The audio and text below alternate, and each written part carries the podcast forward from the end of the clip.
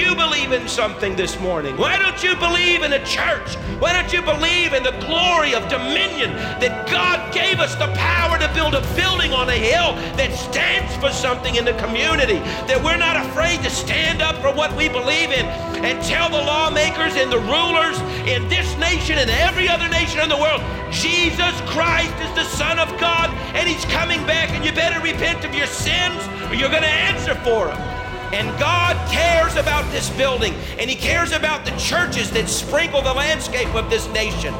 And if you go to Europe today, you'll see cathedral after cathedral that were beautiful, and they're empty.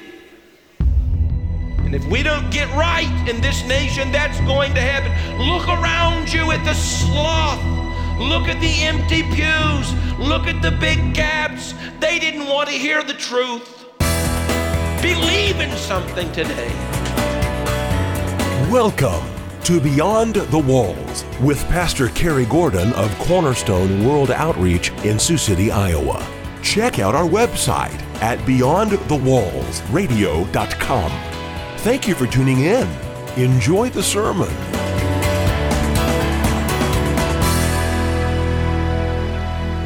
Ephesians chapter 4, just move forward. Go to verse 16. Look at this. By whom all the body, being coupled and knit together by every joint, for the furniture thereof, according to the effectual power which is in the measure of every part, receiveth increase of the body unto the edifying of itself in love. The King James says, every joint supplies. So it's one thing to be receiving God's grace, it's another thing to make sure it's flowing through you to help someone else. And this is very, very important to understand. Go with me, please, to 2 Corinthians chapter 8. Now, I'm going to take you back to some teaching that I've given you already concerning dominion.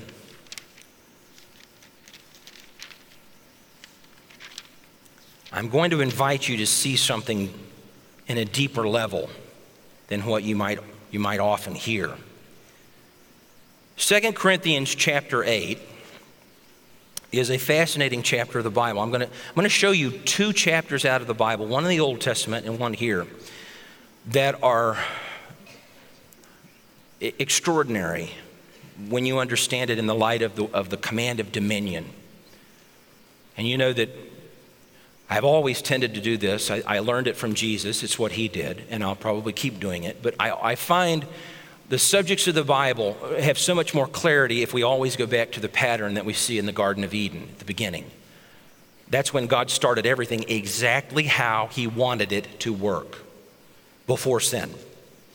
So, to understand virtually every subject of the Bible, in my opinion, if you can go back to that first point where the world was made exactly how it was supposed to work, and you filter your understanding of a current doctrine or some text of scripture later on through that, that filter of God's original intent, you will end up with correct conclusions much more often than if you just ignore it. And we've gone back into the book of Genesis many times, the Bible does, discussing grace that in order to really understand it, you have to understand marriage. You know, the apostle said, I speak of a mystery, but I speak of Christ in the church. And he said that in the context of the description of the proper biblical relationship between a man and a woman from Genesis. He actually cites the book of beginnings in his own remarks. Jesus did the exact same thing when he was asked about divorce. He said, Well, go back to the beginning. It was not so from the beginning. Jesus referred to Genesis, the first book of the Pentateuch written by Moses. So, if we go back to Genesis, we begin to explore the true meaning of grace and how your relationship in the church is a covenant, like a marriage.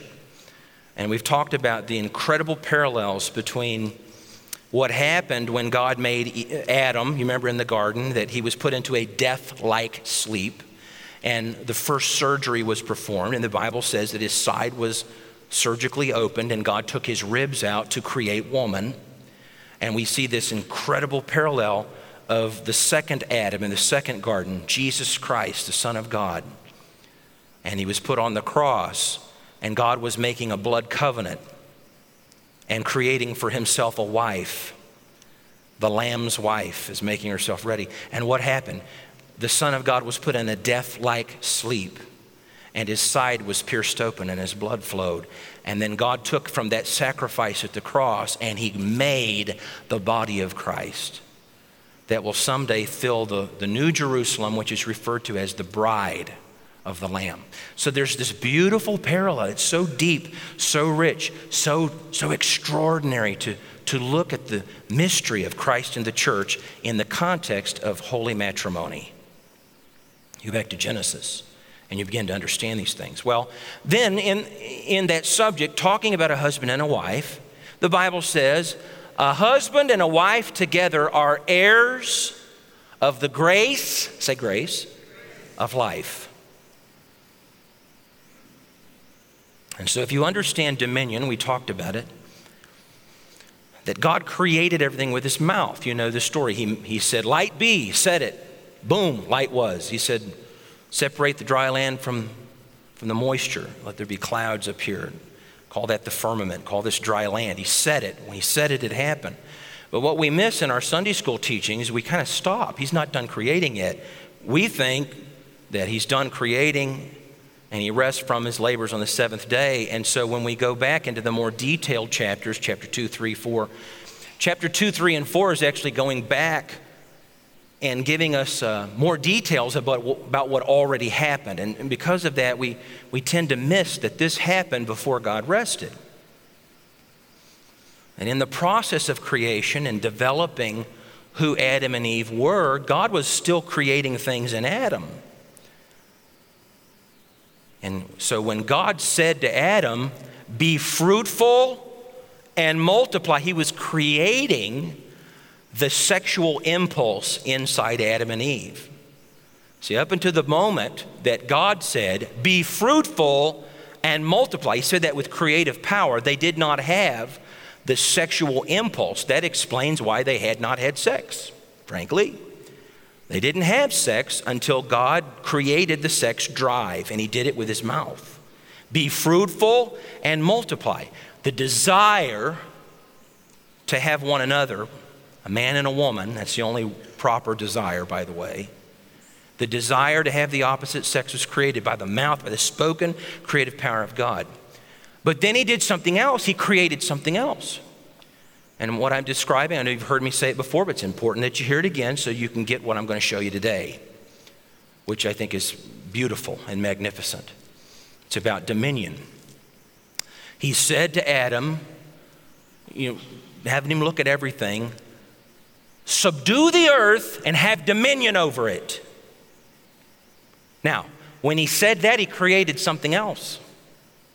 When he said, subdue the earth, have dominion over it, the power of God's mouth created a desire in both man and woman to own property. You've heard me say that. That's the property instinct. When he said, Be fruitful and multiply, he created the sexual instinct. Now, understanding those two powers, the sexual instinct and the property instinct, is the foundation of biblical economic theory. So, if you want to understand biblical economics and the basis for all of it, all of the teaching in the scriptures about economics, about financial things, are tethered to the teachings about sexual issues. And many people don't realize this, but here's why simply. When Adam was alone, he owned the whole planet. It was all his property. Amen. He didn't have to worry. He didn't have, you know, the Ten Commandments Honor your father and mother. Adam had no mother to honor. Don't steal. Adam couldn't steal. He would steal from himself. He owned everything, right? You know, don't lie. Lie to who?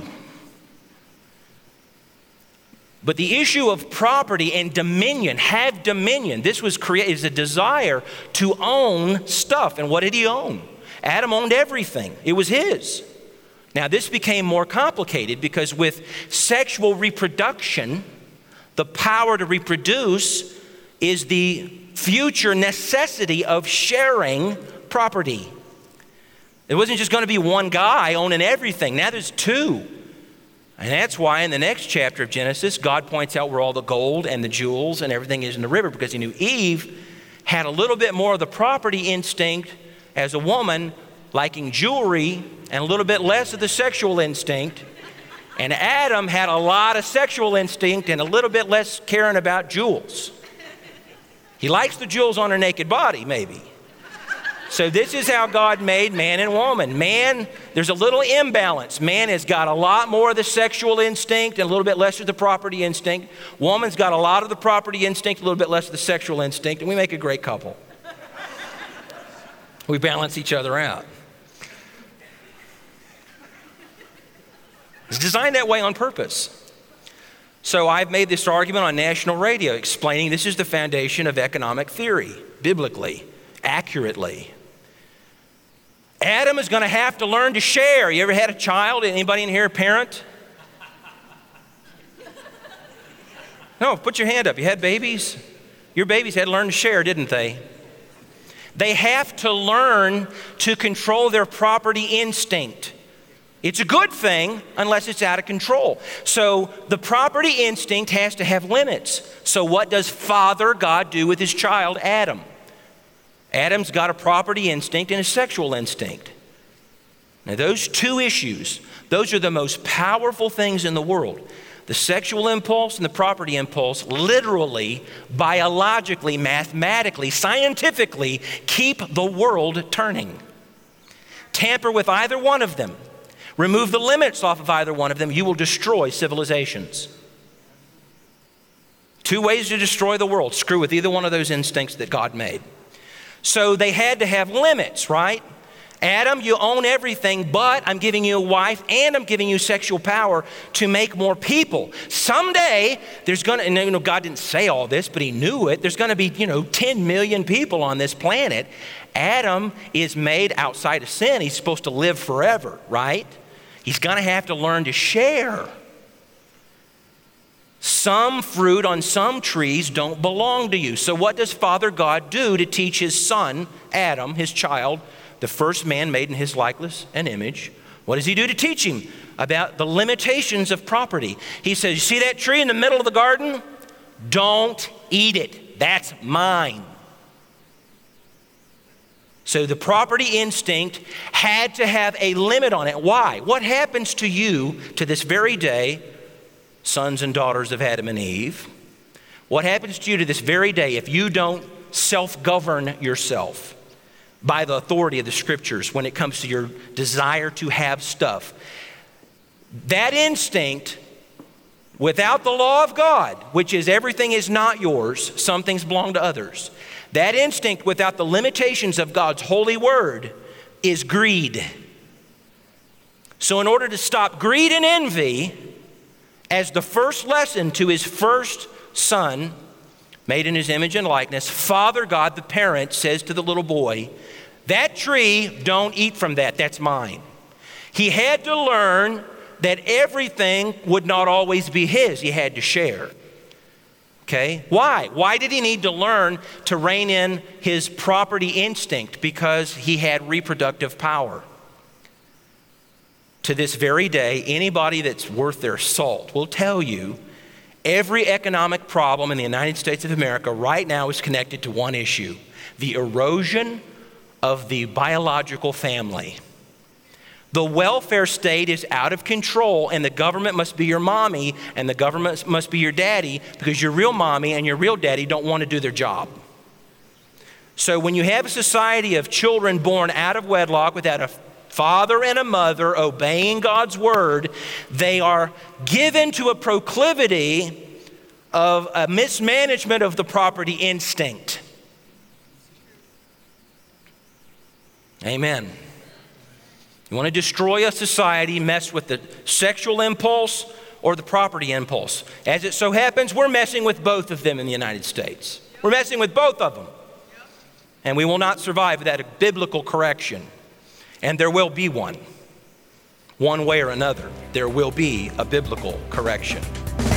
You're listening to Beyond the Walls with Pastor Cary Gordon of Cornerstone World Outreach in Sioux City, Iowa. Don't miss the conclusion of this sermon after these messages.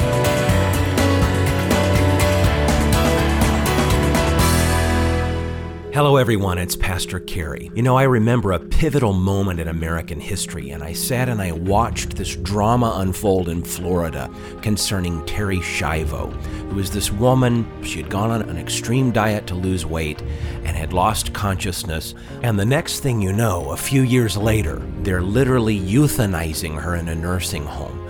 I was horrified when I watched that happen, and it set me into a journey to discover and answer some questions that are very important, especially in the field of the political world. Should Christians, for example, simply submit to the possible consequences of decisions, or should they make decisions exclusively based upon the Word of God? Now, that sounds simple to ask that question, and people flippantly answer it but you'll find that the answer is very clear in the Bible, and it's also very troubling to modern Christians. Very few Christians truly live out the correct answer to that question. Well, I've put together a cartoon series. It's a whiteboard project where I teach you through some steps of logic and then had an artist in the church draw out the illustrations of what I'm trying to convey. It's really a remarkable thing, and it's free. All you have to do is go to the website to enjoy it, and I'll take you down the road of the journey I went on long ago, answering that important question Should Christians make decisions in life based exclusively on what God's Word says, or should they bow down to the threat of consequences? Because you realize sometimes when you make right decisions, there are very painful consequences. And here's where you need to go. I'll give you the website twice steps to politicalepiphany.com. That's steps to politicalepiphany.com. Please enjoy the presentation. It could really change your life. Thank you for listening and God bless.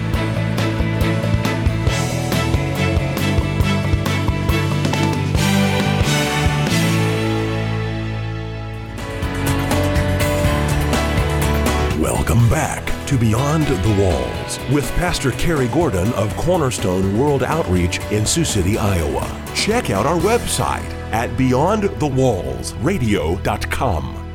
Thank you for tuning in. And so the sexual impulse was the same way. God knew, you know, all the women I'm making in this perfect garden, every child born is going to, these women are beautiful. They're going to be beautiful. Adam, you don't get 50 wives, you get one. You don't get to procreate with every pretty woman that is populated across the world. There's going to be 10,000 beautiful women someday, and without sin, you're never going to die. You don't get to have sex with any of them, just one. One man, one woman. And the same was told to Eve. You don't get to have all the different men, you get one man. And so the sexual impulse is very powerful, but it must be restrained. Thou shalt not commit adultery. You know, hundreds and hundreds of years later, God chiseled this down in stone because we were so blockheaded. Thou shalt not steal. It's all in the Garden of Eden. All the Ten Commandments are slowly demonstrated in the book of Genesis. The laws and the truths of God are eternal, they don't change. And so it's a question of dominion. So the dominion instinct is in every single unsaved pagan on the earth right now. And they basically demonstrate it through lots of greed, lots of lust, lots of envy. The sexual instinct is thriving in the heart of every normal human being on this planet right now, whether they know Jesus or not. And because they do not hold themselves to the restraints of the laws of God, there's all kinds of adultery, there's tons of divorce, and there's a lot of innocent children being abused by adults that don't handle their sexuality with any honor. Somebody ought to say amen. Because it's a plague, it's an epidemic. You know what the number one most popular form of child abuse in America is? Divorce. I know most of you have been divorced, and this just proves I'm not in the, I'm not in the ministry for your money. If I wanted your money and I just wanted to be in the ministry for money, I'd never tell you that you were wrong. But if you divorced, you were wrong. And I hope you repented. If you haven't repented, you need to, because divorce is a sin. Somebody say amen. Now, if you've repented from divorce, you've been forgiven, you ought to say it as loud as anybody. Amen. Amen. So you got to have these restraints on these two powers that God gives us. Now, something spectacular happens. You get to 1 Corinthians chapter 8. Here's what 1 Corinthians chapter 8 is it's a fundraising letter. 1 Corinthians chapter 8 is a fundraising letter sent by the Apostle Paul. And he's discussing the exchange of finances inside the kingdom of God. The foundation of economic biblical theory is the idea that the world is here, but we don't get to own all of it. We have to share it, and there has to be a just way. There has to be a just, honorable way for men to enjoy the good things God made. He meant for them to be enjoyed, but we must do it in a way that does not unjustly hurt or harm other people's enjoyment of what is here. You can't just take stuff from people. You don't get to do that. Now, in a democratic republic, we've found clever ways to steal from our neighbors without having to go to jail. We've used our ballots and we've used our congressmen as a tool of theft to steal from people who have more than us so that we can have what they worked for, and that's wrong too. So, the foundation of biblical economic theory is based in the book of Genesis. And so, how you handle sexuality and how you handle property rights to this very day, because it's established in Genesis, will affect the success or the doom of a nation.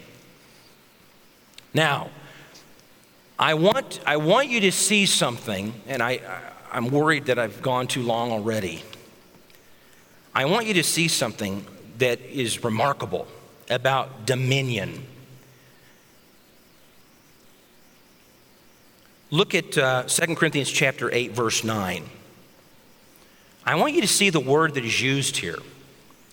Because, you know, I talked about the marriage relationship and that the apostle says, first of all, your covenant in the church is paralleled deliberately by God as parallel of the marriage relationship. A husband and a wife are heirs of the grace of life. They have within their loins the power to create new life. You were born the first time because of a man and a woman in a relationship. In the church, we speak in terms of the twice born. The church is here to get people born a second time. Mom and dad get them born the first time, but the church of God want to get them born the second time. Mom and dad provide them genetically with the blood necessary to sustain their lives once born.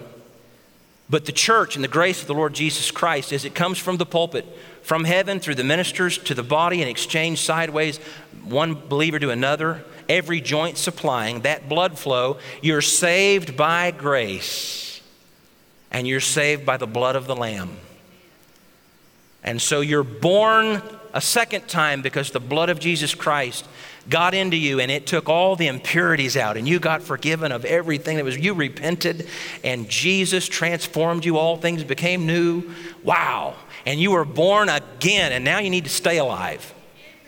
This is the issue in the garden of Eden Adam has a dominion instinct Adam has a sexual instinct does he spend the rest of his life establishing his own dominion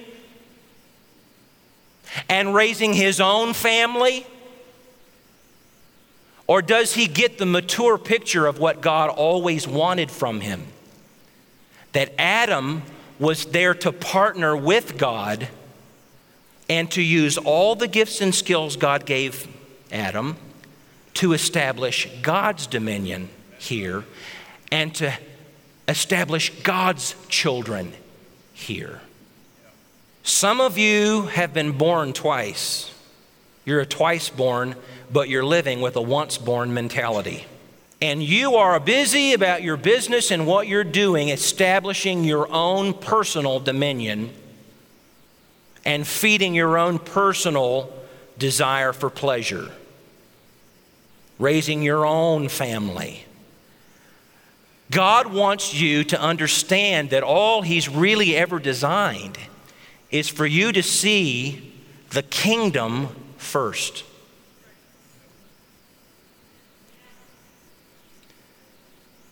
He wants you to shift your sense of dominion. I, I want to own property. I'm going to expand my empire. I'm going to have more. I'm going to do this. I'm going to do that. He wants you to take the energy of your property instinct. All of you have it. You all wish that you had a nicer car. I do. You all wish that someone would mow your lawn for you. Some of you have somebody doing it. I sure do. There, there's these property desires. You don't want the paint falling off your wall. You, no, nobody likes that. That's normal. You want to have the wall look good. Paint it, put a picture on there, make it look pretty. That's normal. We're made that way. It's good. We, we orderly, clean, beauty. We're, we're made to produce beautiful things. We like beautiful things. This is good. Cleanliness really is next to godliness. I love George Washington. We were looking at what George Washington said. He picked these guys that would be his personal bodyguards. He said they had to bathe. I like that. I knew I liked him. My personal bodyguards must not stink. I thought that was a pretty good, that's pretty fair. So the question is very simple Are you establishing your own dominion or are you establishing God's dominion? He wants you to take your desire to obtain dominion and property. We talked about Iraq, what it would mean to have a church with a steeple, with a cross on it, what that would mean. It would mean that dominion, the, the, the, the church, Christendom, is taking dominion in a dark place. When the church is driven underground, it's a question of dominion. It's, it's because the government is oppressing and, and, resisting and forcing house churches to happen in China because it's against the law. And so there's a dominion struggle. There's a, the, the prince of this world, evil, wants to have property dominion physically on the earth that, that subdues and squashes the dominion of God. And so if God can have you see this switch. I mean, it's not about generosity, it's about dominion. Are you submitting your property dominion instinct to use your energy and your strength to establish the dominion of the church of God? Or is that a third or fifth thought? Seek ye first the kingdom of God, and then all those other things will be added to you getting that epiphany, understanding a revelation of what Jesus was saying, understanding that helps you tap in to biblical economics. This has been Beyond the Walls with Pastor Cary Gordon of Cornerstone World Outreach in Sioux City, Iowa. God Himself blew on history so that there would be a light check out our website at beyondthewallsradio.com. Extra ecclesiam nulla salus. There is no salvation outside of the church. Thank you for tuning in.